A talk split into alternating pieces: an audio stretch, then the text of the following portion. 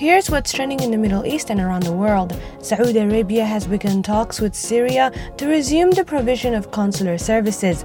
The reestablishment of ties between the two countries would be among the most significant development yet in moves by Arab states to normalize ties with Syrian President Bashar al-Assad. Mr. al-Assad's government was shunned by many states after Syria's civil war began in 2011. TikTok's chief executive Shou Zi Chew's four-hour testimony before Congress did little to convince US legislators that the app is not connected to the Chinese government. Instead, it seemed to add further momentum to a possible nationwide ban.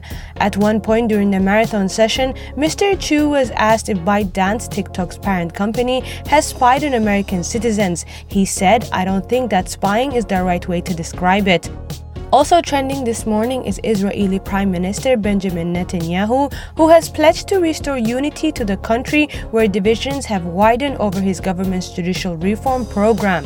He, however, resisted calls to drop his controversial overhaul of Israel's judiciary. People protesting against the proposed reforms fear they will increase the power of politicians over the courts and are a threat to Israeli democracy.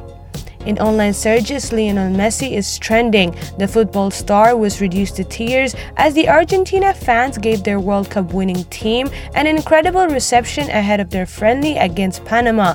Argentina defeated Panama 2 0 on the day, with Messi being on the score sheet. That's all from me, Thiraya Abdullahi. Thanks for listening. More same time tomorrow.